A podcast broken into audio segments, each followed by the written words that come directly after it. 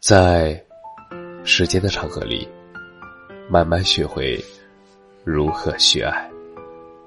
大家晚上好，我是深夜治愈师则是每晚一文伴你入眠。女生们，你的婚姻你做主。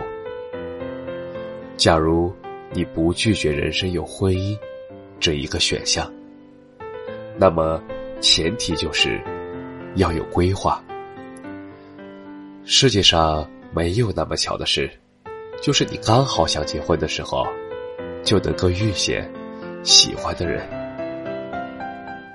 结婚是留给有准备的人。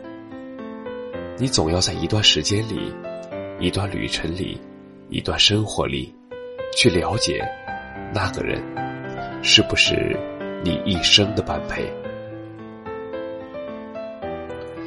想结就试着跟异性去接触，哪有那么多的一见钟情啊？三观都是在生活中碰撞的，求同存异。后来，你找到跟某人相处的节奏，后来就在一起了。不想结，那就把谈恋爱、约会、吃饭的时间省出来，用在让自己开心的事上吧。不必担心朋友结婚之后就会疏远自己。人来人往是常事。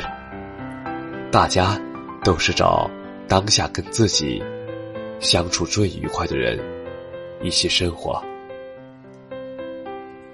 人啊，最大的难受是犹豫，想结又不想结，最闹心。反而是注定了一种生活态度的人，更加的洒脱。关键是你，别在一种生活中去仰望另一种生活，觉得自己做错了选择。大家都是在水深火热当中生活，各有苦恼，只是乐观的人当做泡温泉罢了。错就错在那些过来人总是告诉你。他走的路，比你吃的盐都多。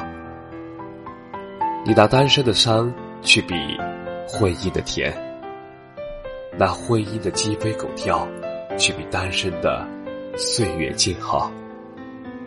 这两者哪有什么可比性啊？生活是五彩缤纷的，乐在其中的人，从不会去焦虑自己是单身。还是已婚，别因为别人的怂恿而改变了自己生活的节奏。没有谁的人生有参考价值。